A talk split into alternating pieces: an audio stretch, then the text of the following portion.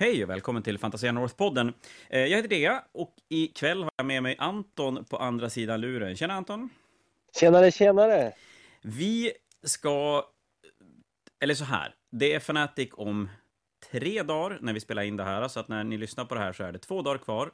Och vi hade tänkt att vi skulle dyka in i Age of Sigmar-armélistorna primärt, men sen ska vi avsluta med det vi har gjort på 40K-sidan också sen tidigare, att vi ska avsluta med en liten fantasy draft mellan bara dig och mig, Anton. Ja, men precis. Det ska bli... Det kändes som en sjukt rolig grej ni hittade på där och vi kände vi, vi får passa på vi också. Vi rycker den helt enkelt. Ja. Så nu väntar lite drygt en timmes listgenomgång och sen avslutas en lite fantasy draft, så häng kvar hela vägen.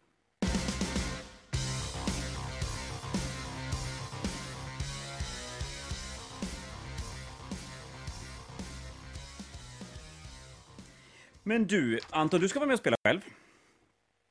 Så att du har ju av flera anledningar fått en anledning att, att sitta och gräva ner i listorna, både för spelets skull, för du har ju lite ambitioner om att få kanske åka iväg och spela SM och även sikta lite grann på VTC-laget också, visst är det så? Ja, ja, men jag är ju väldigt Age Sigmar taggad nu och var, har varit nöjd, ganska nöjd med mina resultat hela tiden. Men jag vill nå nästa steg liksom så att jag tar det där steget globalt, eller vad man ska säga.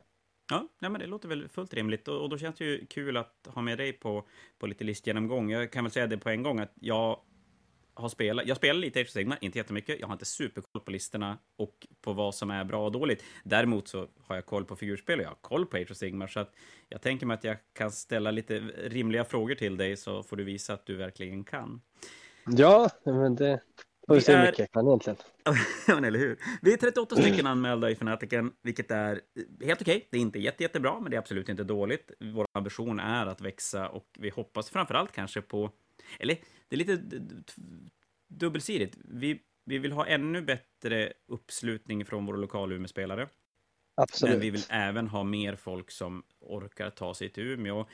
Det ska vi väl försöka göra genom att bjuda på en trevlig turnering, ett bra klimat, rätt kompetitiva spelare lokalt som kan bjuda upp till motstånd om man är sugen på att spela hårt. Och sen har vi, ja, det är alltid dumt när jag säger det här, men vi har väldigt, väldigt bra terräng till Age of Sigmar, så att det är genomgående väldigt snygga bord också. Så gillar man sånt så är det ju eh, definitivt en anledning att komma och spela. Ja, ja, men det är rätt fantastiskt hur vi lyckas få den här turneringen lokalt. Det, Ja, men det Ja, tycker det är- jag. Och det är som sagt, det, det är bara början. Age of Sigmar är ju fortfarande ganska nytt, så att det finns, och den har ju vuxit, turneringsscenen i Sverige har vuxit jätte, jätte, jättemycket och vi, vi tänker att vi hakar på tåget, helt enkelt. ja, exakt. Det, det gör vi rätt i tycker jag.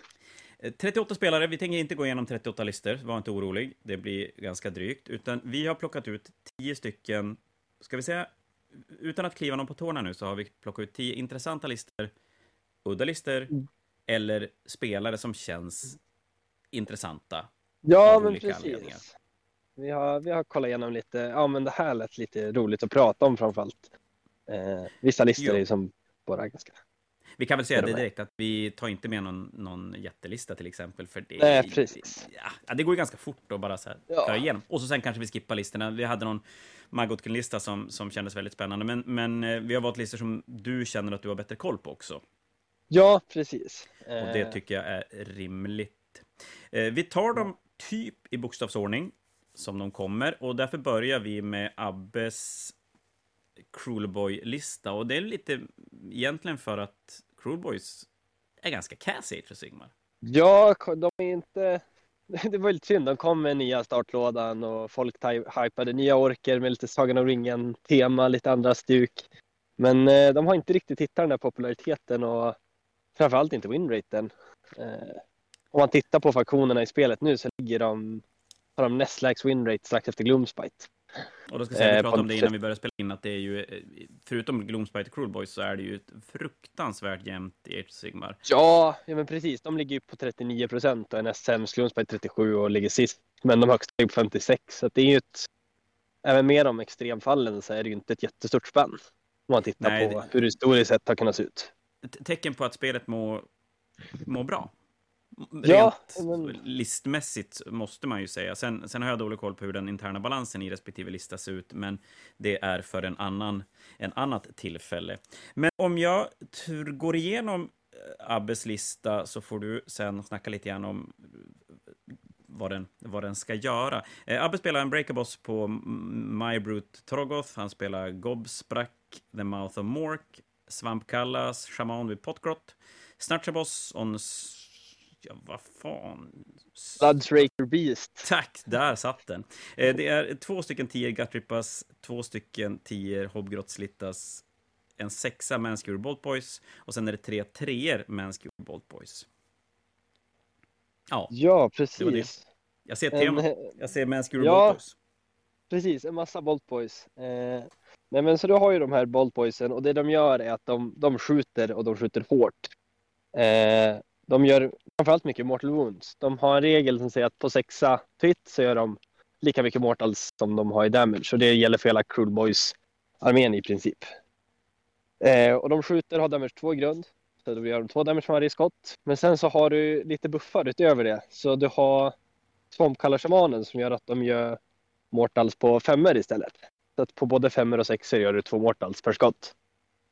Eh, och därefter så lägger du till den här Sludge Raker Beasten. Han ger ut en aura, Eh, om inte jag misstar mig, som gör att sexorna blir ytterligare ett skada. Så varje sexa blir tre skador, varje femma blir två skador med buffarna. Och då helt plötsligt kan du skjuta så oerhört mycket mortal wounds. Ja, verkligen. Då, då brakar det iväg ordentligt. Hur ser det ut, tänker jag då? Vad, är det något speciellt man har, har tolat för att möta? Just när, när metat är så sjukt jävla jämnt så är det ju svårt, tänker jag, när man bygger lista att säga att ja, men jag tror att vi kommer att möta många megagargans eller vi kommer att möta mycket Ja. Stormcast eller vad det är för något. Ja, det möter du saker mycket armor och fall wound så hjälper det absolut väldigt mycket. Men möter du någonting som eh, bone splittas, som är massa, massa wounds med låga saves, då gör det ju, har det ju mindre effekt. Mm. Eh, så att den är ju absolut väldigt skruvad så. Och sen kan man även se att han har med Gobsprack som är en, ja, jag skulle väl kalla honom en antimagipjäs. När han unbindar och lyckas så kan han göra skada tillbaka. En gång per match får han försöka liksom unbinda med tre tärningar istället för två. Okej, ja. Så han kan lite magi själv men har ganska mycket antimagi. Sen har du ju även den här eh, Breakabossen och Myrebrute. Eh, han har Mount Rated Fast One som är ganska vanligt i att han får gå extra gång i något Hero Face och sen slår han som ett tåg. Han kan göra skada på sig själv och så får han extra attacker för varje skada han gör. Han gör det till skada och man får två extra attacker för varje skada han tar och så slår han som ett, som ett lok. När du berättar om de här grejerna så spontant låter det som att det skulle kunna vara ganska bra rent allmänt. Men, men om det är så att winraten säger någonting annat, är det så att Ja, den har problem mot vissa typer av listor och, och att det är det som gör att den droppar ner? Eller? Jag tror att den är ganska swingy för att du behöver slå de här femmorna och sexorna för att göra mortal woundsen och får du till dem, ja men då, då jäklar. Men du spenderar ganska mycket poäng i den här Bolt Boysen som inte tål jättemycket. Eh, jag tror de har två liv, femma save eller något i den stilen. Eh, så de dör ganska fort när saker börjar titta på dem. Men för att kontra det så har jag valt Green Blades också som Warclad. Eh, och det gör att du syns inte om inte motståndaren innanför 12 av dig. Så att du håller du dig på avstånd så kan inte de skjuta på dig. Hur spelar den, hur spelar den scenariospelet? Eh, känslan är att, att okej, det är 40 stycken kroppar i Gutrips och, och eh, Hobgrots, men det är inte supertankigt. Nej, nej det är inte det. Gattrippersen har två liv var och Hobbyotsen ett liv var. Men de dör ganska fort, särskilt med tanke på poängen de kostar. Eh, jag upplever att de, de försvinner rätt fort trots att de har det extra Grinding Blades-skyddet. Mm. Så du står ju ganska mycket bak med stor del av din armé och det som är där fram håller väl inte jättelänge. Och det är väl lite det som är en nackdel. Ja, Men sen det är eftersom svårt att- att vinna matcher, även om du dödar mycket av motståndaren. Så Ja, är det, det är ju svårt precis. att hålla objektiven. Och sen en svaghet med de här Bolt Boysen är att de har inte jättelång räckvidd. Eh, och de är bättre om de får, ska vi kolla. Om de är bättre på nära håll eller hur det är.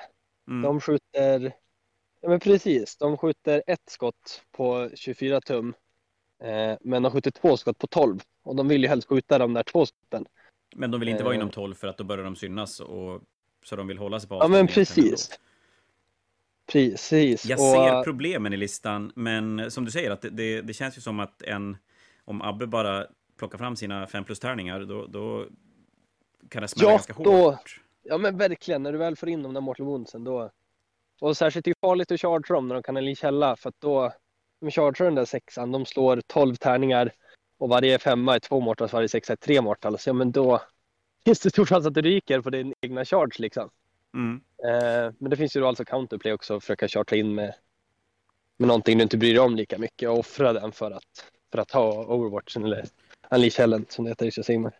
Så ska vi gissa, gissa då att Abbe har inte gjort det lätt för sig själv när han har valt den här listan och Nej, kommer att få kriga för, kriga för poängen och är lite matchup-beroende, kanske mer Ja, än men det många tror jag. Men vi har sett Abbe prestera bra tidigare med arméer som har sett sådär ut i metat. Så att, eh, Han har ju truckat runt med Goblins se. ett gäng också, så att nu har han valt den näst ja, sämsta. precis. Snyggt. Ja, det är ett steg åt rätt håll. verkligen. 10 Ja. Fanatics, 10 Fanatics på den här, då jävlar, då, då lirar han eh, toppmetalister. Ja, han spelade ju Serafon på Grand. Så. Ja, okej. ja. Det, ja, det, det finns. Ja, men då har han ju lagkamraterna måste, måste blidka, så då går det inte att komma med Ja, precis. Ja, det snyggt. Men det är kul. Det, det gör ju även att med de här 38 spelarna så har vi ganska bra eh, representation av olika listor. Absolut, Faktiskt. Det, det verkligen. mesta, ja, nu är det jävligt mycket listor i Age of Sigmar, Ja, men eh, många är representerade i, i ja Fnatic, verkligen. skulle jag säga. Absolut.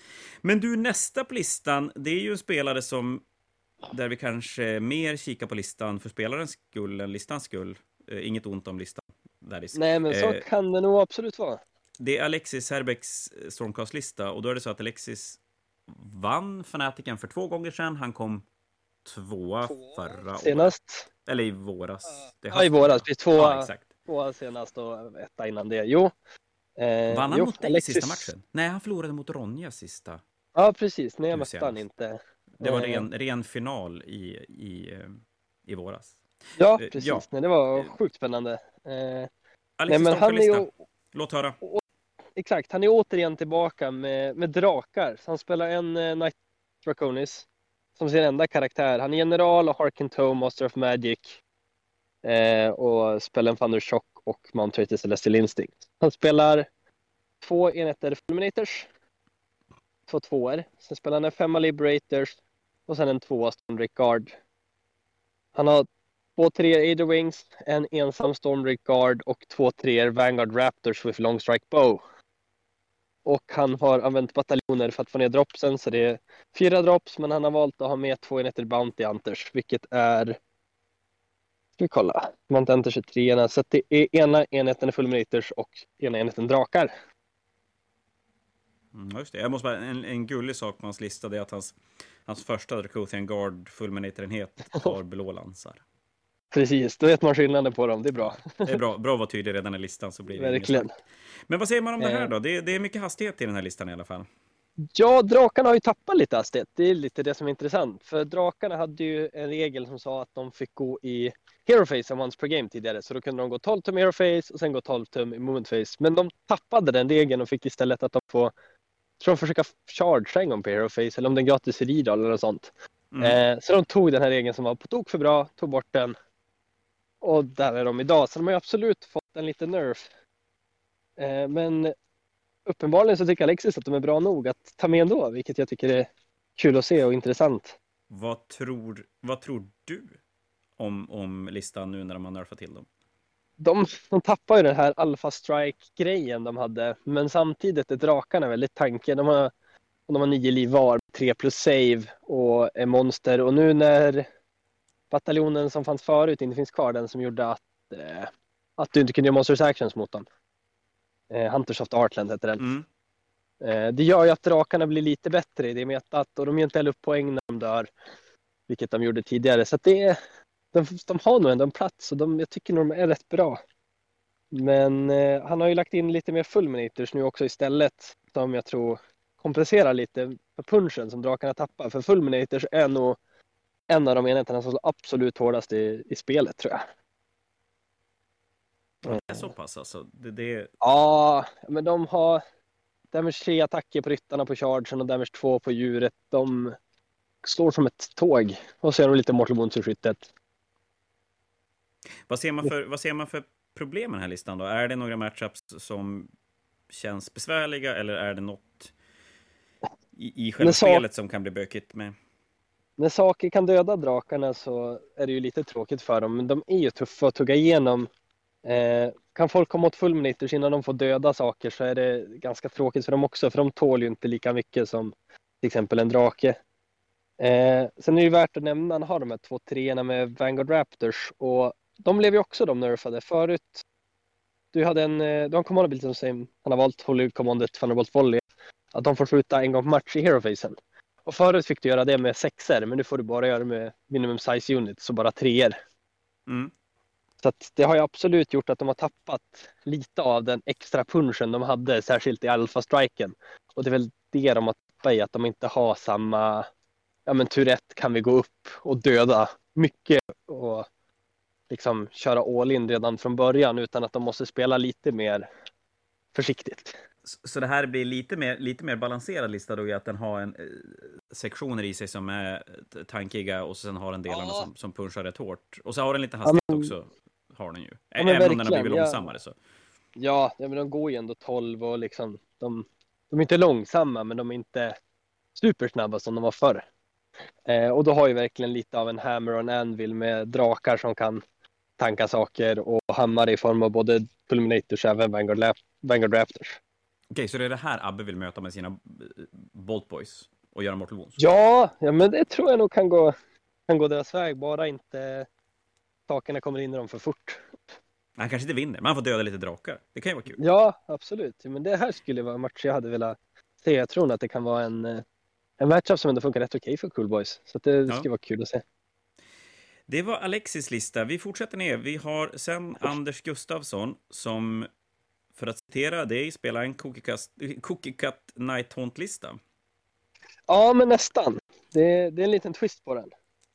Eh, Det är kul, när man ändå tar bra Ja. grejer och så sen ändå försöker hitta sin egen infallsvinkel på listan. Ja, det är Du inte så att han har tagit in sämre grejer. Nej, du kan väl köra den här också? Ja, men absolut. Nej, men han spelar in eh, Guardians of Soul. Återigen ser vi Master of Magic Arcane Tome och det är ju att han får ett extra magi och att han får rerolla en cast varje tur. Eh, han har Seal of Shaish från sin lore, så det är en femma extra ward och sen en bunden till hans Cronspine som vi kommer till senare. Eh, han har en inte det är inte Kullgas- enda Cronspinen vi ser i, på Fnaticen. Nej, absolut inte. det, är, det är några stycken, men inte, Ja. inte överdrivet många. Eh, därefter har han en eh, Kullgast Crusader, en eh, Spirit Torment, två 20 Blade Geist Revenant, en femma Hex Raves, en tre Spirit Toast, 10 Grimgast Reapers och så då Cronspine då. Eh, han har 400 ett Battle Regiment som... och Bounty. Vad sa du? Vad, vad, som du sa, Cronspinen, det är den, en av grejerna som sticker ut lite grann då från Absolut. det som brukas. Vad har den plockat bort för att stoppa in Cronspine? Ja, Scarlet Doom har ju ofta, jag har ju sett många Scarlet Doom-listor som har ytterligare fler eh, Blade Geist Revenants då framför allt. Och det är de här svärdsspökena. Eh, och Mm. de står ju väldigt hårt och subfactionen gör att de gör Mortal Wounds när de chargear in också, så de har som impact hits.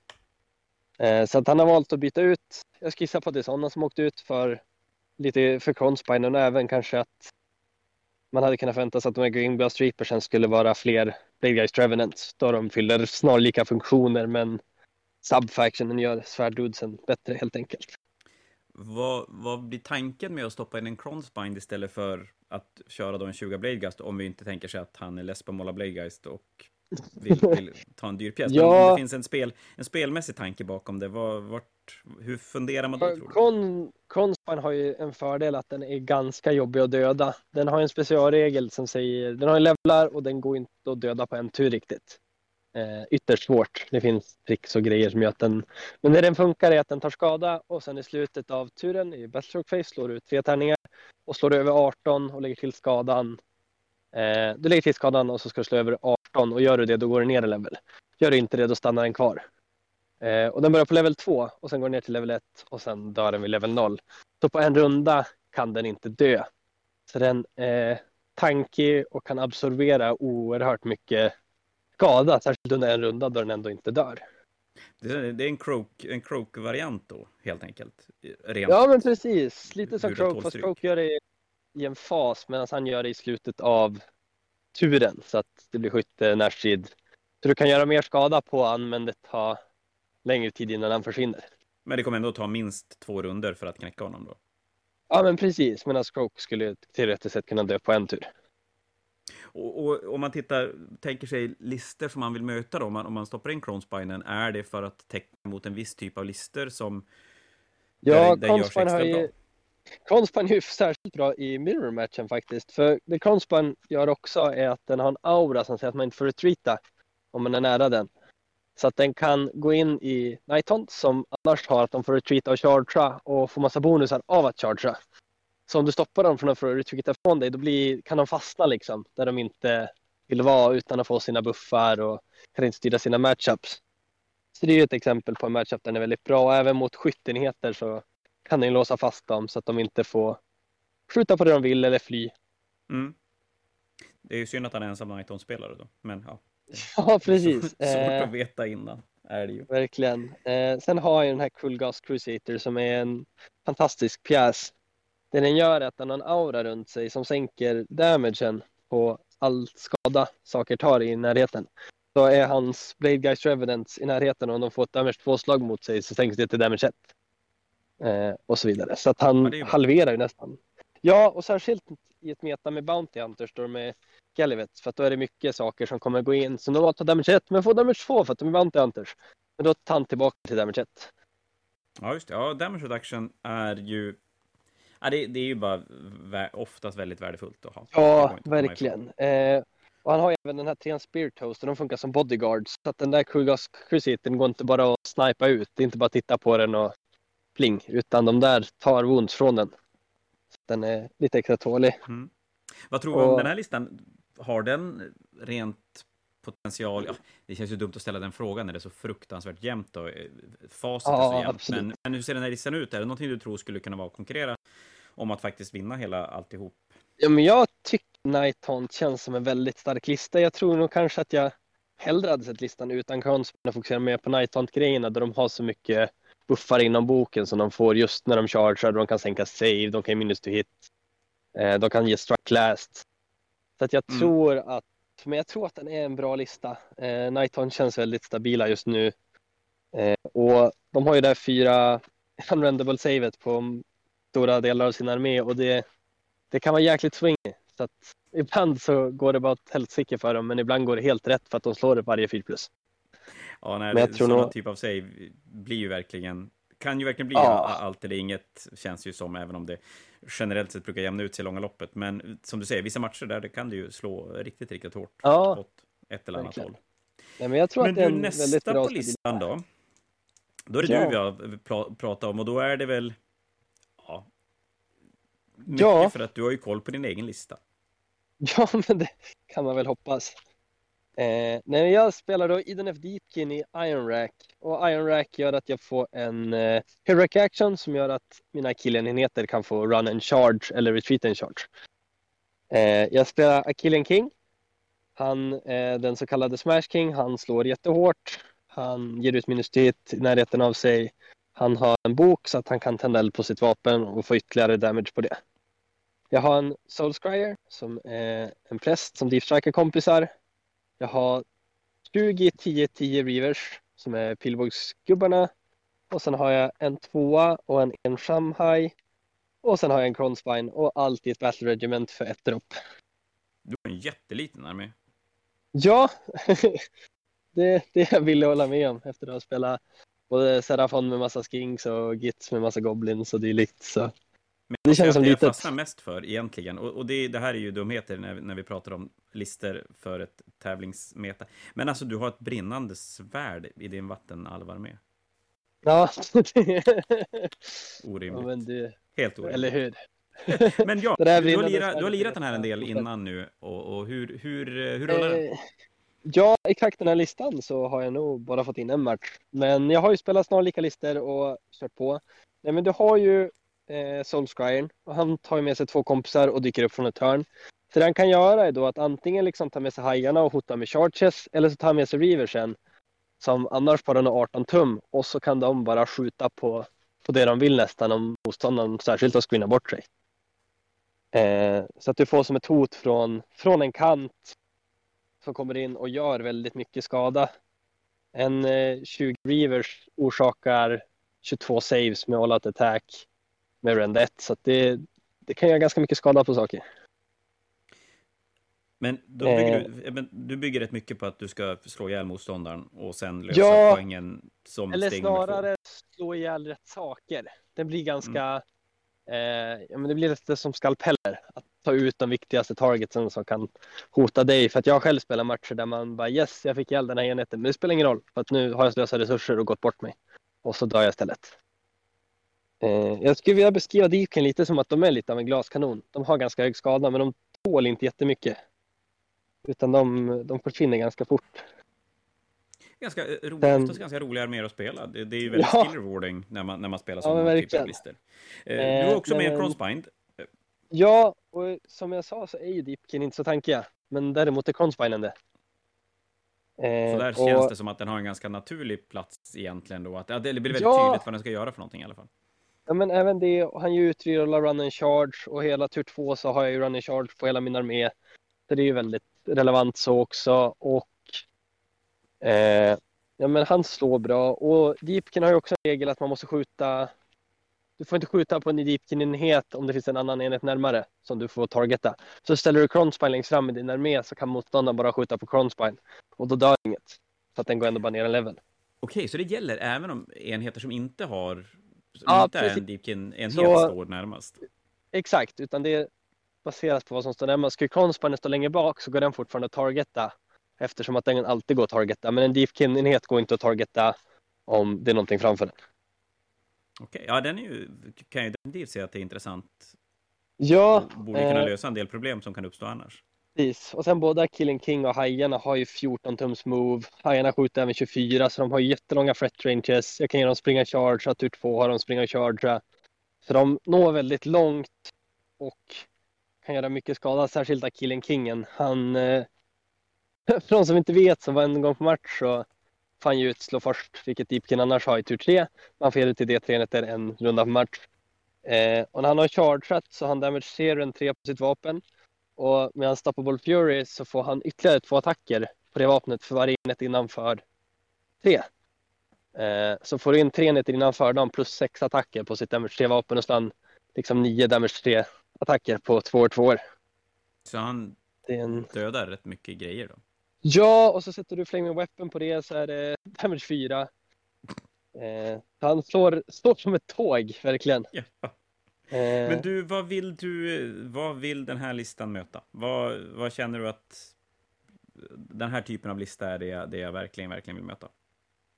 saker som Ja, det, det är, nej men skytte, skyttelister brukar ju kunna vara en ganska fördel att möta med Deepkin just för att jag kan Ja, men jag kan välja att offra en enhet och skydda mig ganska bra mot dem utan att de får Ja, men kan göra så mycket skada åt mig och så kan jag gå in och göra skada i dem sen. Eh, Mm. För att annars, just för att jag slår först tur tre och då kan jag liksom delivera min, min punch så att säga. Eh, även listor som inte har så mycket screens utan har bara mer värdefulla saker tycker jag ofta om för att då kan jag gå på dem direkt. Eh, och prioritera det som jag faktiskt behöver döda. Om vi vänder på frågan då, vad, vad vill du helst undvika med en sån här typ av lista? Är det någonting, någon typ av armé som du säger, ja men det där, Ja, men saker som kanske tar hela brädet. Jag har inte det board presenset. Och möter man till exempel Soulblight. Soulblight kanske kan döda, men Beat of Chaos som verkligen kan ta över ett helt bräde ganska fort. Jag har själv testspelat mot Ronja någon gång. Eh, vi kommer till det senare. vi kommer till den sen. Och hon, har, hon har bara tagit hela brädet och så, ja men då får jag väl deep strike min egen deployment tur rätt. Så, ja, det var inte så mycket mer med det liksom. Eh, Alltså tappar tror- du, då tappar du som din grej om, om, om du inte får Ja, men precis. jag kan inte scora poäng om jag inte kan kliva upp på objektiven heller, utan jag måste ju som hålla objektiv samtidigt som jag, jag slåss där jag vill slåss. Alltså, och det blir väl lite av en svaghet. lite mirror match liknande grejer då som, som vill göra samma sak men du ska slå hårdare. Ja, men lite så. Och ja, men en Cronspine som kan tanka smällen. Mm. Och sen eh, Cronspine går ju upp levlar när han dödar monster. Så att eh, möta monster brukar kunna vara en fördel för honom i alla fall. Vi eh, sa ju innan att vi skulle inte ta upp någon Megagorgon-lista för att de blir ganska likadana, men, men eh, hur står sig, för den är ju så himla extrem i stil. Hur står jag- Mega Gargant-listan nu? Ja, eh, Mega Gargants är ju bra just nu och de har ju stora monster och Eh, nu när de inte gör poäng längre så känns det som att de går bättre. De kan stå på objektiv och hålla, hålla punkter och slå rätt hårt. Och skulle min lista möta den så tror jag att det blir verkligen att fokusera ner den jätterundan och hoppas på att det går. För de kan bli ganska tankiga både med Finest Hour och All Out Defense. Då har de plus två save. Då, då blir den svår att döda. Ja, men... ja och då, då, få modeller som inte dör, då, då slår de ju ofta ganska hårt tillbaka. Så att, Ja, men precis. Men eh, får man ihjäl, får man ihjäl en jätte i rundan så har man nog en ganska bra matchup inom. ja. Eh, och många jättar har ju valt att ha med en Cronspine också just för att den inte går döda på en runda och att du kan få in eh, Ja, men du kan få in flera av de här gatebreakers framför allt då, som är jättar som slår hårdare och kostar lite mer poäng. Så du får in fler sådana om du har en Cronspine istället för en fjärdejätte. Vi ska säga på tal om, äh, egentligen på tal om ingenting, men, men eh, det blev ju en ganska sista minuten förändring i spelet när de valde att FAQa Purple Sun, kom jag på när vi pratade om, om Cronspine och liknande. Ja, Nu verkligen. vet inte jag hur mycket det påverkade folks listinskick, sådär, för det var väl var det två eller tre dagar innan, innan deadline som den förändringen. Ja, det var ju någon lista vi såg som hade fel poäng på solen och så, så det har nog säkert påverkat folk. Och folk som kanske pendlade mellan ska jag ta den här Purple Sun eller någon annan spel eller spendera pengar på något annat, de kanske valde att men jag tar något annat. Jag är väldigt glad att den förändringen kom innan Fanatiken, både för att det kändes som att det var en förändring som behövdes och det är Ja. alltid rörigt när det, när det har kommit en förändring mellan turneringen och listinskick som, Ja, som kan påverka ganska mycket, för det, det, Ja, blir, men det blir bara rörigt. det fanns ganska mycket feels bad med att slå en etta där. Jag, jag spelade ju själv på en eh, soulband i somras och fick ner Nagash i solen. Och det var ju som bara motståndaren bara skakade för att jag, jag dödade Nagash tur två med en sol. Utan, Ja, utan att han gjorde något åt det liksom. Det är väl inte riktigt Det- så vi vill att spelet ska spelas. Nej, det blir ju ingen match plötsligt. Så jag tror att det var en bra lösning. Den går att skydda sig mot nu och den, den har ju bara ett istället för tre med sin instadöda sak och den instadödar inte stora saker utan den gör bara en massa mot lons på dem istället. Mm. Det klart mycket rimligare. Jo, men Ja, det var en liten sidospår. Eh, Nästa lista på... år- Ja, men förresten, vad... vad... Nej, det kan vi inte prata om nu. Jag tänkte prata om du tror att det går, men det kan vi inte göra när, när vi ska välja ut spelare. Glöm den. Vi kommer tillbaka till det sen. Vi Eh, kommer tillbaka sen. Nästa på listan har vi valt Christian Wemberg som spelar Daughter of Cain och det var lite av samma anledning som Nighthauntsen, att det här är en lista som, som eh, ser ganska mycket spel och går ganska bra. Ja, men verkligen. Nej, men det är ju en eh, Daughters of Cain-lista i Calibron och det är många som känner igen den som Morafi and the Bowsnakes. Eh, så det är då Morafi och The Shadow Queen. Det är en eh, Melusai Iron Scale som är general och hon har även boken. Du har även 15 Bloodstalkers, 10 Blood Sisters, 9 Shadow Stalkers, 2 femmer Heartrenders och Cogs. Så den här listan den har Morafi som en stor centerpjäs och likt Tronspine kan hon inte dö på en tur utan hon tar max tre wounds i rundan och har 12 liv. Eh, så hon är väldigt tankig, men hon har även en eh, command ability som säger att en enhet får skjuta eller slå i hero-facen. Och det är där de här Bloodstalkersen kommer in, eller Bowsnakes som de också kallas. Det, det de gör är att de skjuter ganska mycket. Jag tror de skjuter två skott var, treor, treor and ett damage, ett kanske eller något sånt. Eh, men på sex dit gör de mortals. Och när du skjuter det i både hero face och sen även i skyttefasen, då blir det helt plötsligt en massa skada. Eh, så du ökar verkligen deras ja, men möjlighet till skada ganska ordentligt. Lite, känns lite som genomgående med, med en hel del listor där, där du, det bygger väldigt mycket på en, en grej som ska göra sin, sin sak. Ja, ja, men här blir det väldigt. Ja, men det är Morafi ska in och slåss och göra sin sak och de där ska skjuta sin sak. Du har en Tia Blood Sisters här, de slår också väldigt hårt. Eh, och de ska in och göra sin sak. Du ser även att det är en, en Battle Regiment, så det är ett one drop för att kunna diktera. Ja, men jag ställer mig längre bak, du får gå först. Jag kan gå, slå, möjlighet till dubbelrunda eller jag vill gå först och bara alfa strika skiten ur dig. Ja, men det känner jag väl att de här listorna som, som har en enhet som ska som göra det, det är klart, då är det ju väldigt, väldigt bra att få bestämma något Ja. tempo, tempot i spelet. Absolut. Och, att få gå Eh, först eller inte gå först beroende på Ja, situation. och, och, och sen ser du de här två enheter Heartrend och sin Shadowstalkers. Och Shadowstalkers teleporterar sig, Heartrenders Deep Strike och så skjuter de. Och efter de har skjutit då får de gå också. Så de är jättebra på att liksom hoppa iväg och sno någons objektiv eller framförallt att klara sekundära. De är super på det verkligen. Och Mm. få enheter i spelet som är lika bra som dem på det skulle jag säga. Så att du har de som är där för att skåra poäng och så har du resten som är där för att skada liksom. Moratti, är hon mer skada eller är hon mer tankig? Eh, jag skulle nog säga mer tankig. Ja. Jag, jag, ja, det är i min erfarenhet så hon brukar vara mer tankig, men just för att hon har men lite utility piece, hon gör ju att Bloodstockers gör mer skada, hon är själv en magiker, så hon lägger lite extra buffar också. Eh, samtidigt som då Shadow Queen kan gå in och slå hårt där den behövs. Ja, just det. Så den är, den är relativt rätt fram i alla fall och ganska tydligt vad den gör för någonting. Ja, den gör väl lite av allt. Ja, till och med det. Så är jag. Ja, men då, då lämnar vi det där. Eh, Christian, då hoppar vi vidare till nästa lista. Så då har vi valt att kika på Dennis Brännvall som spelar en Bonesplitter-lista. Och är Ja, väl, precis. vi, vi känner han lokalt som en, en riktigt duktig spelare som oftast gör bra resultat när han spelar och har väl li, lite osäker på placering i Fnatic och sådär, men eh, Ja, Han- han brukar ligga bra till. ja, och, och en, en duktig spelare. Så att jag tänker att vi kollar lite närmare på hans lista också. Ja, eh, han spelar då Bone Splittas i Druckfoot. Om jag kommer ihåg rätt så är Druckfoot att man inte får ward saves mot den eh, subfaction helt enkelt. Eh, han har två stycken Burgog Prophets. Han har en Wardock, en Savage Big Boss. Eh, han har två tier Savage Orcs, en tia Savage Orc Morboys, två femmer Borboy Maniacs och en, två, tre, fyra Savage Big Stabbas enheter. Och sen en Cronspine på det.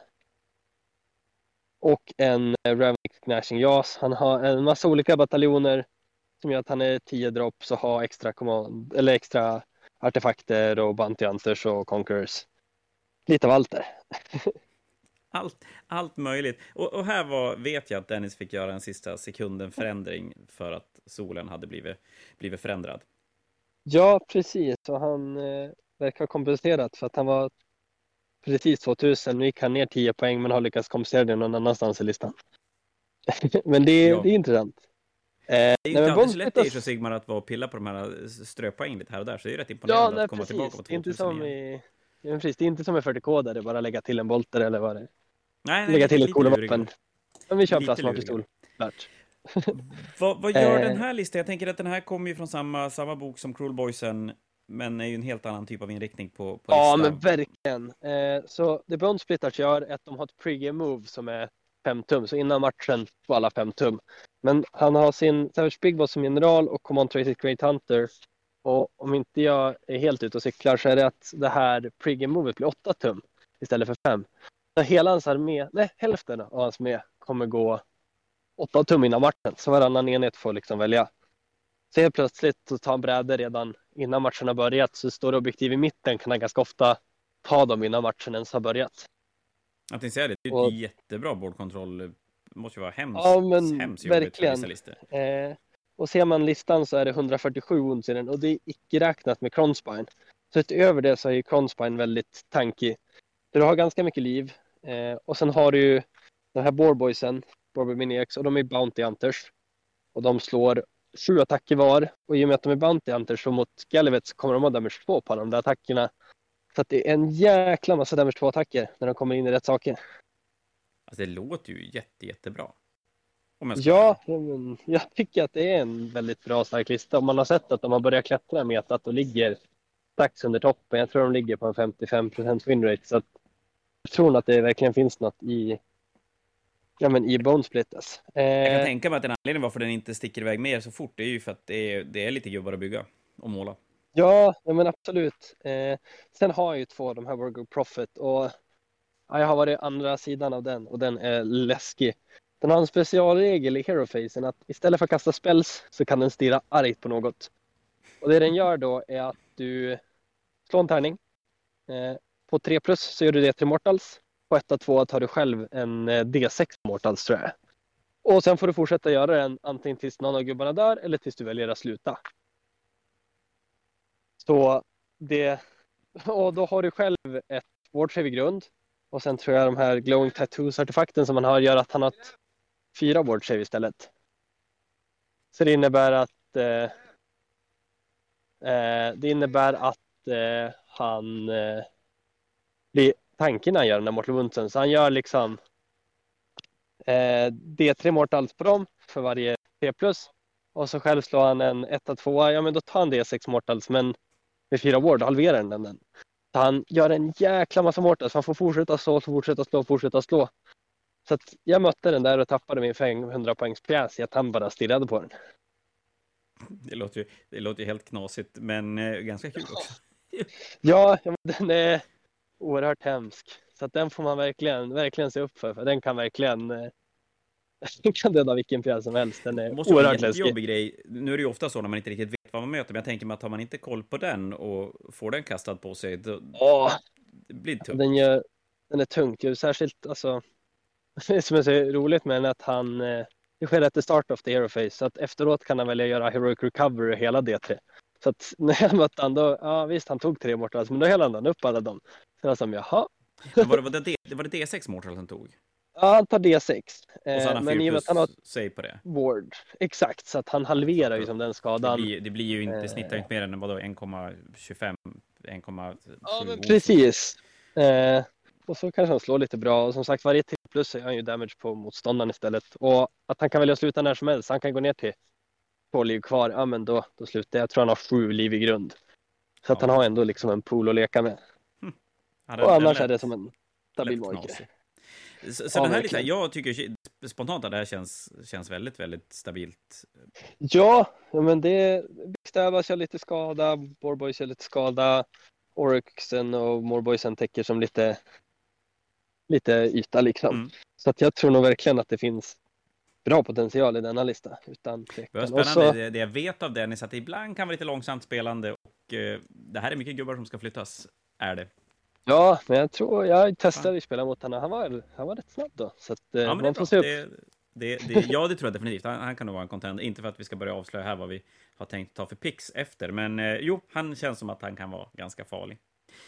Ja, Näst upp på listan har vi Jesper Melanders Soulblight Gravelords. Jesper är ju en eh, lite av en Age of Sigma-kändis i ja. Sverige, Sverigescenen så är väldigt drivande i turnerings-Sverige och framförallt då kanske kring Stockholmsområdet där han håller till själv. Ja men verkligen, ja, men han håller ju till där gärna och har drivit SM två gånger nu. Han får iväg som, var han som coach i Worlds och hjälpte till och stöttade.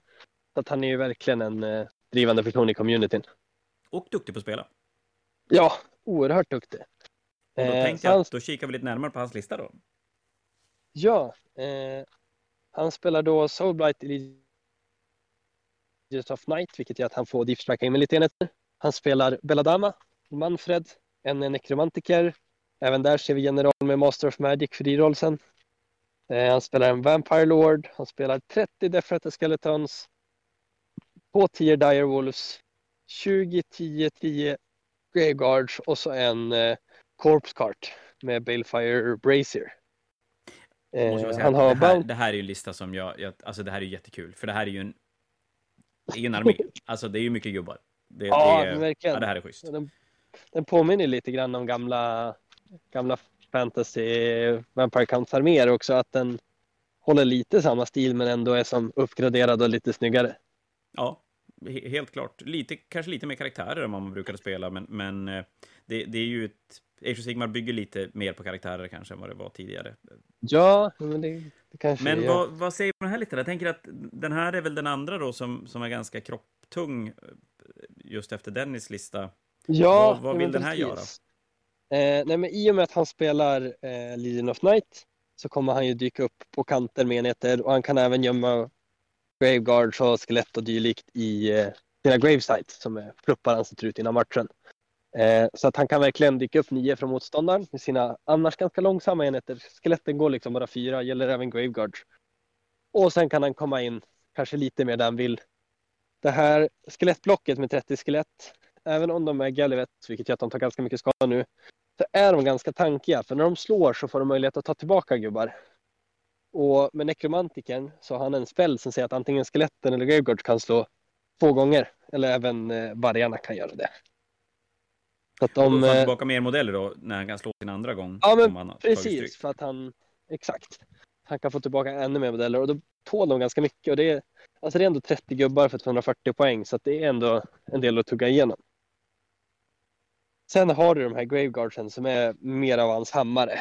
Eh, och de, de slår hårt och ganska stabilt. De har med två attacker, 3 3 Rendet Damage 1 med det är Mortals sin edition eller något på sexer. Så de slår, de slår liksom stabilt. Eh, och så håller den brädet och, ganska bra om den kan poppa upp lite på... på ja men precis. Ställen. Verkligen. Eh, och jag tror nog också att i och med att han spelar Legion of Night så kan han gömma sig på kanten mot skytte första rundan så att han inte blir ihjälskjuten och kanske hamnar efter så. För att det kan annars vara ett, ett problem med de här långsamma arméerna som bara ska gå fram och slåss. Men inte ta sig dit direkt. Mm. Eh, den här korpskarten, den ger, om inte jag misstar mig, plus ett på cast på mojkerna och han har ju fyra olika mojker i listan med de två namngivna vampyrerna och nekromantiken och vampyr, den enskilda vampyrlorden han har. Och Manfred då, han är ju en riktig bra buffpjäs. Han ger ut plus ett to hit och wound aura runt sig. Eller om det är, jag tror jag det är fortfarande plus ett to hit och wound. Eh, och sen när han går in i combat så kan han välja att eh, puffa därifrån. Så han går som inte riktigt att låsa fast i närstrid utan han kan deep strika därifrån. Eh, så han är svår att hantera och han kan själv gå in och göra lite saker, buffa saker och sen kan han flyga därifrån om det håller på att gå åt skogen för honom.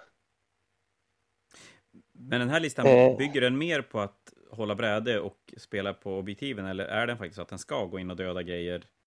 Ja, men den ska ju nog ändå döda saker. Alltså, han har ju ändå Graveguard som ska in och slå saker. Men samtidigt så vill han ju försöka hålla bräde medan han gör det, utan han kliver upp och försöker låsa fast motståndaren och döda viktiga saker så att de inte kan få den här counterpunchen som behövs för att såga igenom en sån här armé. Och så har han Hur lite kände du för att möta en sån här lista? Jag tänkte, du, du som har ganska liten armé, och är det här bökigt för dina... Jag tror nog ändå att jag tycker att det här kan vara ganska okej matchup. Bara jag får in skadan och inte offrar för mycket i att skydda mig mot dem. Mm. För kan han verkligen sprida ut sig och täcka stora delar av bordet, då blir det tight för mig att ta poäng. Men känner jag att jag kan slå igenom tillräckligt fort, då kan det gå min väg ändå. Så att det, ja, det är lite svårt att säga, men den, den har absolut styrkor mot mig. Det ska vara svårt. Det ska, det ska inte vara lätt. Ja. Det blir inget roligt. Det blir inget roligt. Vi ska inte ha ett facit innan. Det, det, är, inget, det är ingen bra grej. Nej. Eh, men du, sen har vi valt att kika på två stycken serafonlistor. Serafonlistor har ju ganska länge i Sigmar varit en, en rätt het potatis. Ja, men verkligen. Ända sedan boken kom har de ju varit, ja men, the shit. Ja, de har varit, all, de har varit allt från helt jävla skogstoke till bra. Ja, ja, de har inte varit sämre än så. Nej, visst är det så. Eh. Det, och då hade vi tänkt kolla på Johan Hilmerssons serafoner och Per Sigvallius serafoner, för det är då en, en Fangs of Sotek oh, ursäkta, eh, och en eh, Thunder Lizard Ja, i andra ordningen. I andra ordningen, ja faktiskt. Så, ja. så, är det. Jag hade scrollat ner på PCP så det var Per. Just det. Ska vi börja kika på Johans Thunder Lizard-armé? Ja. ja, men precis. Han spelar då Lord Croak som är en jäkel på att kasta magi. Sen har han en Astrolift Bearer, han har en Skink Prest, en Star Priest, en Engine of the Gods, Sen som battleline har han en femma Saurus Guard, två femmor Saurus Knights, tio Skinks, en, eh, utöver det har han en femma Kameleonter, en Bastilladon med Solar Engine. Han spelar Cogs, Horrorgast och Purple Sun. Och en eh, flertalet olika bataljoner för eh, extra artefakt och Bounty Hunters men ändå få ner dropsen till ett sex drop. Vad gör den här listan så bra? Är det Croak eller? Ja, ja Croak är ju en helt oer Alltså jag tycker han känns väldigt bra i metat just nu för han är bra på att ta bort magi, han är bra på att kasta magi och när spells är så relevanta så har han ju genast en bättre roll. Han har ju Cogs, vilket eh, ger ut en aura av rerolla cast så att någon magiker kan kasta den så får han rerolla lite. Han har Ass Baron som förlänger alla rangens på magier med 6 tum. Och ger även plus ett på cast så att han får plus cast därifrån.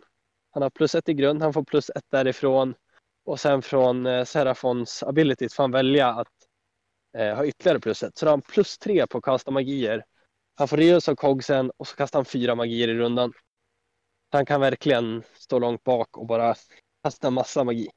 Han vinner magiomgången. Ja, men det är svårt att stoppa han och han har även en eh, global unbind range. Han får ju försöka ta bort magi över hela brädet. Vilket Mm. även vanliga slann har. Eh, han har en Engine of the Gods som jag tycker nog är en av de bästa fjäsarna just nu för att den är general. Så han har command trait Prime War Beast som gör att han har ytterligare en extra attack på alla sina vapen.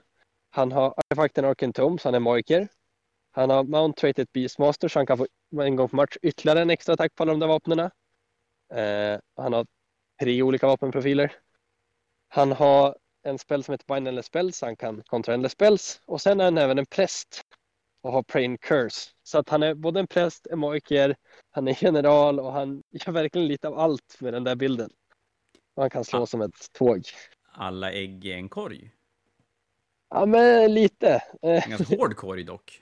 Ja, men verkligen. Eh, och det han gör är ju att den slår i varje skyttefas slår han ju 3D6 och så händer någonting spännande. Slår han jättedåligt, ja men då, då tar han självskada. Slår han lite högre, då helar han alla kompisar. Slår han högre än det, då kommer han göra mortal wounds på alla i närheten eller en enhet på lite längre avstånd. Slår han högre än det, ja men då tar han fram 10 saurusar helt plötsligt. Och skulle han slå en trippel sexa, jag har aldrig själv fått vara med om det, men då eh, ökar han skadan på i princip hela armén. Och nästan dubblar den. Oj. Ja, Det, Men, det, eh, det är tur att det kanske inte händer jätteofta då. nej, nej, tre sexer på tre tärningar är inte jättevanligt. Eh, nej, men han gör ju lite mortals ofta och eh, kan ta fram de här saurusarna som ganska skönt att kunna göra första rundan och få ja, men en gratis extra screen, särskilt i Thunderlist där du sänker damage med allt. Eh, så de blir extra tankiga. Skinksen får inte längre sänka damage-effekten, men saurusarna får fortfarande det. Men då bygger den här listan ganska mycket på att Croak och uh, Engine of the Gods ska göra sina grejer. Ja, men utöver det har han ju ändå en Bastilladon och den, den skjuter ju hårt. Han har en präst för att ge den eh, plus ett hit och en Star Priest för att ge den rerolla ettor till hit med sin spell och även ge den lite mortals potentiellt. Och den skjuter ganska bra och med Thunder Lizard så kan han välja att skjuta antingen två gånger med den eller eh, använda Engine of the Gods förmåga där han slår tre tärningar två gånger i samma tur. Så Okej. att varje runda kommer man kunna välja, ja men jag kanske behöver fiska efter mortals den rundan eller jag behöver bara göra ren skada. Mm. Eh, så att han har väldigt bra hot och även liksom Purple Sun och Horror Gust som jag tycker är väldigt spännande. Horror Gusten stoppar folk från att göra eh, mot Battle Shock commandabilityn. Så att saker kommer tvingas att fly mot den här listan. Det måste vara ganska värt för den här listan. Jag tänker den är ganska liten, så att kunna plocka bort... Ja men verkligen att du kan börja mata på med Bastilladonen in i något och sen säga ja men resten kommer fly. Ja. Ja det, det Den gör även att eh, men visst, den gör även att en D3 extra gubbar springer så att det blir genast Mm. mer på det. Om vi eh, sen då så det är en kliver ganska- sna- Ja, fortsätt. Ja, men det är en ganska tankig lista med skada från tre olika pjäser framför allt och kameleonten är helt objektivt spel. Ja, och det, det kanske man måste ha då när man har tre pjäser som, som är lite dryga tusen Ja. poäng själv. Ja, men verkligen. Eh, och kompenserar och Saurus Guard som skyddar lite. Och, ja. Om jag tänker då att vi kliver raskt över till Pers lista som är ju definitivt en annan take på, på Serafon-listan. ja, men precis. Han spelar ju Fangs of Sotek. Eh, och Fangs of Sotek gör att när Skinks blir chargade så kan de ha en command ability så de får skjuta och på 4 plus får de retirera. Och det gäller vanliga Skinks och kameleonterna. Eh, och första turen så alla med Skink Keyword, vilket även gäller monster och massa dylikt, tre extra moves. Så de blir väldigt alfa-tunga tur ett för de blir jäkligt snabba. Och sen kan de retirera när de blir chargade. För att spela, per spelar då med en 30 blob med skinks och så tre 10 Precis. Och då gissar jag att Han är- salamandrarna räknas som som skinks också då? Ja, för de har Skink Keywordet och även kameleonterna. Men salamandrarna kan inte göra skjuta när de blir chargade och springa därifrån på 4 plus. Men eh, vanliga skinksen och kameleonterna kan göra det. Och sen är det en vanlig slan istället för eh, Croak i den här listan. Ja, precis. Han har även eh, Astrif Baron den här gången också. För att göra magierna lite längre och bättre. Sen har han Star Priesten igen. Och det den gör är att den får välja en enhet som får sexer to mortals. Så på 30 skinks då skjuter du 60 skott så att det blir, det blir en del extra mortals. Ja, men verkligen. Vad, vad tycker du spontant? Ja. Om du tittar på Johans och Pers lista, vilken känner du är den hetare? Jag måste fiska lite grann efter lite information här inför det som komma skall. Ja, eh, nej men eh, jag tycker väl att de spelar väldigt olika spelstilar trots att vara samma armé. Fangs och Sotek-listan vill ju verkligen framåt, den är ganska aggressiv och står väldigt hårt. Salamandrarna gör jättemycket skada, han får teleportera ner i rundan. Salamandrarna kan verkligen dyka upp där de behöver vara och göra skadan. Medans eh, Pandalista-listan sitter mer tillbaka och spelar som ett slott och står bak och skjuter och gör skada.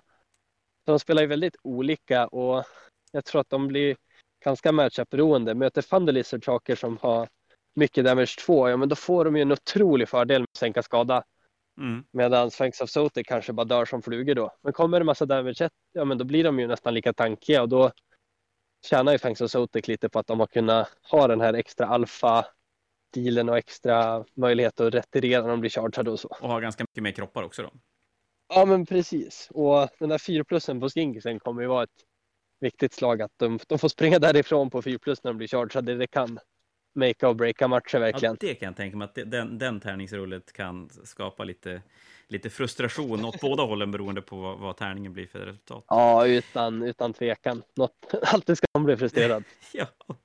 Men du, då har vi väl en lista kvar och då, eventuellt har vi sparat det bästa till sist och då kanske jag inte pratar så mycket om lista för det har jag lite dålig koll på, men spelare i alla fall. För Ronja, hon har visat om och om igen att det, det, det vinns mycket.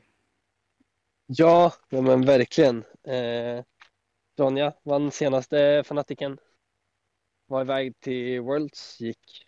Kom tvåa? Gick hon L, ja, tvåa i singelturneringen och vann samtliga matcher för lagturneringen, även om lagturneringen kanske handlar om mer än att bara vinna sina egna matcher. Så Men gick i alla fall...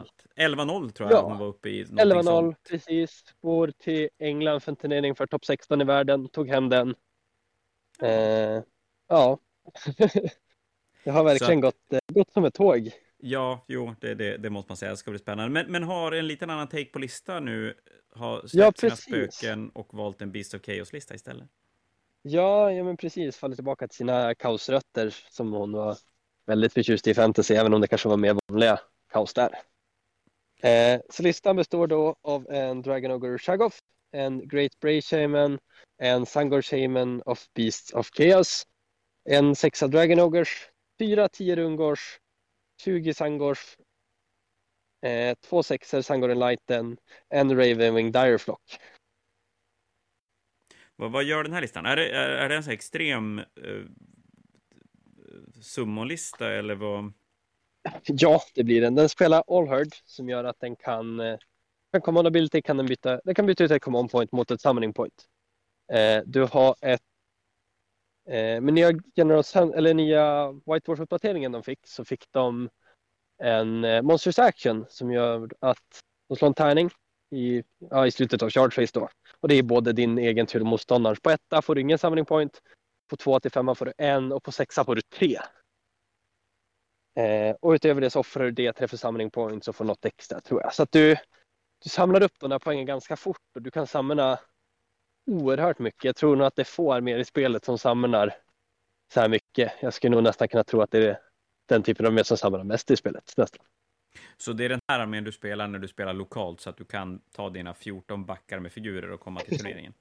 ja, men verkligen. Eh, sen har vi ju de här två Sangoren Light-enheterna på disk som är snabba, slår hårt och kan liksom ganska precis döda det de vill. Eh, du har även 20 Sangors och 6 Dragon Ogres som är väldigt tankiga enheter. Alltså en Dea, Dea Dragon det är 15 wounds för 125 poäng. Här har vi en sexa. Det är 30 wounds för 250 poäng med fyra save och eller om det är femma save, men de helar i, i combatfasen och lite sådana saker. Och går en D6 extra och de är sjukt tankiga. Och 20 Sangors, det är 40 wounds med femma save, sexa ward. Så att de är, det är två oerhört tankiga enheter som, som svåra att döda. Och sen eh, Beast of Chaos får även ralliga enheter på 4 plus. Så dör liksom 19 av de här Sangorsen, ja men då kommer 9 till 10 tillbaka på en rally. Hur har den här listan, har den dykt upp på grund av White Wolf-uppdateringen eller var det här någonting som gick att spela Ja, innan? Eller har Nej, den, ja. utan White Dwarf-uppdateringen gjorde hur mycket som helst. Du fick den här extra summoning pointsen för den här, eh, ja, Monsters Actionen. Du fick rally på 4 plus. Du har även att i princip hela din armé har två extra rend från och med tur 3. Så att du slår genast mycket hårdare. Alltså två extra rend är ja, du tar bort två motståndare säger från och med tur 3 med hela din armé nästan. Det, Ja, var en är sån jävla bra. Mm. Och mycket av de här buffarna kommer från deras terrängpis. Så att kommer du åt den, ja men då kanske du kan shutdowna ner den. Men det är så mycket gubbar så att den är oerhört svåråtkomlig. Ja. Och spela om mot folk som kan då, då är det ju ännu svårare att som Ja. navigera genom havet av figurer, för det här är ju också en ganska, ganska stor armé, eller modellmässigt Ja, ganska stor armé. Ja, så att den har Sangor-enheter som är, eller Lighted-enheter som är snabba och kan slå hårt där de behöver vara. Eh, De har extra move av Great Pre Shamanen också. Sangor och Fisake som verkligen kan ta bräde och ta, ja men verkligen stå där och tanka och samma med Dragon Ogre som också kan ta väldigt mycket bräde och stå och tanka och sen så samlar du bara in horder av extra gubbar och så helt plötsligt slår du jättehårt från ingenstans och så överrumplar du motståndaren liksom. Ja, spännande att se. Eh, som sagt, det, det är, armén är i goda händer, så att det kan nog, det kan nog bli riktigt bra. Ja, Och är det en bra armégrund, då blir det ju bara bättre. Men du, där Anton var de tio arméer vi hade valt att kika lite närmare på. Ja, Det finns självklart fler varianter och spännande arméer där ute, men vi tänker att vi nöjer oss där för nu, för det är väl så mycket man kanske orkar lyssna på. Och sen får vi väl se om vi får komma tillbaka efter Fanatiken, om det är så att vi har tokmissat någonting som verkligen känns intressant att ta upp sådär i efterhand. ja men det finns verkligen en chans för det.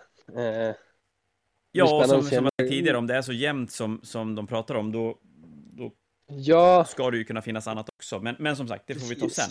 och Och det, då tänkte jag det är lite att- nörguletar som inte har... Ja, men precis. Men jag tänker att som inte har pratat mycket om. Vi kliver in i våran fantasy draft och då är vi ju bara två stycken, så det blir kanske lite enklare än om man är fler. Men det är ju färre spelare å andra sidan att, att eh, Ja. plocka ut mellan. Eh, Jag tänker att vi ska ta fem picks var. Ja. Så att vi kommer ha tio spelare uttagna. Vi kommer att slumpa vem som börjar och sen blir det så att ettan väljer, tvåan väljer och sen väljer tvåan igen. Och så ettan och så ettan igen. Så man, man, Ja, förutom första picket så tar man två pick var. Eller två pick i rad, så heter det. precis. Och jag tänker att du har ingen tärning där du är. Nej, Nej. för du står ute i skogen någonstans. Jag har ingen tärning med mig heller, så jag tänker Nej. så här, det här nu, ska vi, nu är det bra radio här. Eh, Vi kör sten, sax, påse och så får vi bara berätta vad vi gjorde för någonting. Okej. Blir det bra? Så kör vi. Sten, sax, påse. Hängde du inte med? Okej, Ja, en gång till då. med. Sten, sten, sax, påse. Så- Jag gjorde en sax. Jag har också en sax. Ja, men helvete, en gång till då. Sten, sax, påse. Tack påse. Jag gjorde en sten. Sax igen. Ah, Gjorde du också en sten? Nej, jag kör en sax igen. Sax. Ja, men coolt. Då ska jag börja alltså. Kan inte bli mycket bättre Yes. radio än så. Eh, men då ska vi se. Jag har ju, som jag sa innan, inte superkoll på, på Age of Sigmar, så att jag har lite svårt att välja efter listor. Lite kollar jag. Men däremot har jag ganska bra koll på spelare. Tycker jag mig ändå ha. Så att, men jag gör väl det mest uppenbara, så mitt första pick blir utan tvekan Ronja. Jaha. ja, eh, då är det väl jag då. Och Ja. man måste vara lite kaxig och välja sig själv. Det, är- det är bara Ja, så det det är så. funkar. Ja, det, ja, det är klart, på 40K-sidan hade vi ju ingen som var med och spelade själv, så ingen fick den äran. Men du plockade själv. Sny Snyggt. Ja, men jag, Eh. jag måste ju tro på mig själv. Då, då är ännu mer motivation till att spela. Nu, Ja, nu måste jag vinna draften. Svinbra. Och eh, då är det då du igen, eftersom du får välja två i rad. Precis, och då vill jag nog ta Alexis med, med tanke på hans tidigare resultat. Tror jag. Tror på han. Det är nog inte alls dumt. Som sagt, han har gjort, gjort bra resultat. Jag tror han gör ganska bra resultat när han spelar däremellan också, faktiskt. Jo, absolut. Jaha, men du, då är det jag som ska välja och då är det ju frågan om jag ska... Jag tror att jag ska gå på... Det gjorde jag även på 40K-sidan. Lite på gammal kunskap. Har dålig koll på hur mycket han har hunnit spelat Age of Sigmar sen han klev in i det. Men jag tänker att jag ska välja Christian Wembers Daughter of Keynes som mitt andra pick. Det, det tror jag är ett ganska bra val. Den, eh, den Ja, köper men jag. tänker det och då får jag ju direkt följa upp det med, och då är ju frågan om jag ska sno någonting som jag tror... Hmm, den här är lite lurig. Nej, men då gör jag så att då gör jag, mitt tredje fick på bli Dennis Brännvalls eh, Bonesplitters, tänker jag. Oj! Spännande. Ja, där går jag inte mycket på lista, mer på spelare. Som jag Ja, gjorde i första och andra picken också, ska ju sägas. ja. Eh, Då Anton, då är det det- tredje pick. Ja, nej men jag tror jag ska ta Jesper Melander just för jag vet att han är väldigt duktig spelare som är väldigt komfortabel med sina, med sina Soulbright helt enkelt. Det, det, det är ju stabila poäng. Ja, men Även jag om man inte kommer tänker att det vinna också. Fanatiken kanske så är det ju... Det är ju... Ja, men det är bra. Det, han, han kommer ta sina poäng. Det är inget snack om saker. Nej, men sen är det tre stycken, eller ett, ett gäng serafonister som jag tänker, oj, de här kan nog alla vara bra. Men jag drar nog en chansning på Per, för han är van att möta oss lokalt och men han placeras ändå trea sist, så det, får, det får ta bli han. Sen eh, Per Sigvalius blir min fjärde pick. Det låter som ett, ett rimligt och bra fjärde pick. Eh, då ska vi se, då är det min tur att plocka nummer fyran. Och jag hade ju en... åh, gud, det här är ju riktigt... Det här är ju det kanske det dummaste jag gör ever. Men eh, någonstans så... Nej, nej, fan det kan jag inte ta. Det är så dumt. Eh, oj, vad svårt det blev det här nu kände jag helt plötsligt. ja, Eh, det är så många... Jag vet inte om jag har så många val. Nu är det ju här att jag skulle ju gärna vilja haft lite bättre koll på, på kanske vissa spelare, men även vissa lister. Eh, som jag inte riktigt vet hur de brukar placera sig. Och nu pratar jag massa bara för att dra ut på tiden, eftersom jag inte riktigt känner att jag kan välja. Och jag ska välja två i rad. Det är svinjobbigt. Ja, inte ska det vara lätt inte. Nej. Nej, vad... eh, Oj, oj, oj, oj, oj. Nej, men jag... Ja, vad fan. Alltså, jag får sluta. Nu blir jag less. Nu måste jag plocka någonting här. Nej, men då, vi gör väl så att vi pratar om Nighthaunt-listan som kändes spännande, så jag väljer Anders Gustafsson som mitt fjärde Ja. pick. Eh, dålig koll på spelaren, men eh, jag tänker mig att han får överraska mig. Alternativt alla Ja. vet hur han spelar och jag är bara sämst. Och sen ska jag då ta mitt sista, sista pick och då är ju frågan om man ska slänga in en en, en serafonlista. Ja, men jag gör så att jag väljer den andra serafonlistan vi pratade om. Jag väljer Johan Hilmerssons uh, Thunder Lizard. Ja, ja. Ja, men så där. Eh, då har jag ett pick kvar, eller hur? Du har ett pick kvar. Ja, då tänker jag gå med eh, Marcus Habergs Serafon Fangs of Sotek-lista så att vi, vi kör dubbla Fangs där i slutet. Jajamän. Han, Eh, eh, han har presterat bra när jag har sett han och jag har inte själv mött han men jag, jag vet att han är en duktig spelare så att han tar också. Det, det låter, ju, låter ju som ett rimligt val. Och, och då har vi sagt, och det kanske vi skulle ha sagt innan, men att vi kommer helt enkelt att, att lägga ihop turneringspoängen som de samlar på sig och den som har mest Högt poäng har vunnit. Och för att sammanfatta då så har jag valt Ronja, Christian, Dennis Brännvall, Anders Gustafsson och John Hilmersson. Och du har valt dig själv, Alexis, Jesper, Sigvallius och Marcus Hagberg. Ja, nu vet jag vilka jag kommer gå runt och heja på där. Fast jag har ju en liten fördel, för jag har tillgång till Theo-appen. Ja, det, det är typiskt. Nej! Jävla Jag var värt. en poäng ifrån och så. Eller hur? Men du, det där Anton var jättekul. Jag hoppas att ni som har lyssnat känner att ni har fått en liten genomgång av, av listor på Fanatiken och så sen kommer både du och jag kommer komma tillbaka efter Fanatiken, snacka lite grann om resultaten och även då självklart om vår fantasy draft och se hur vi har plockat den. Men eh, en timme senare så säger vi tack till alla som har lyssnat. Tack Anton för att du har hängt med. Nu får du gå och lägga dig. Vi ska upp tidigt imorgon. Ja, så hörs ja, vi mer tack för att jag fick vara med. Fanatiken. Ja, men det är självklart.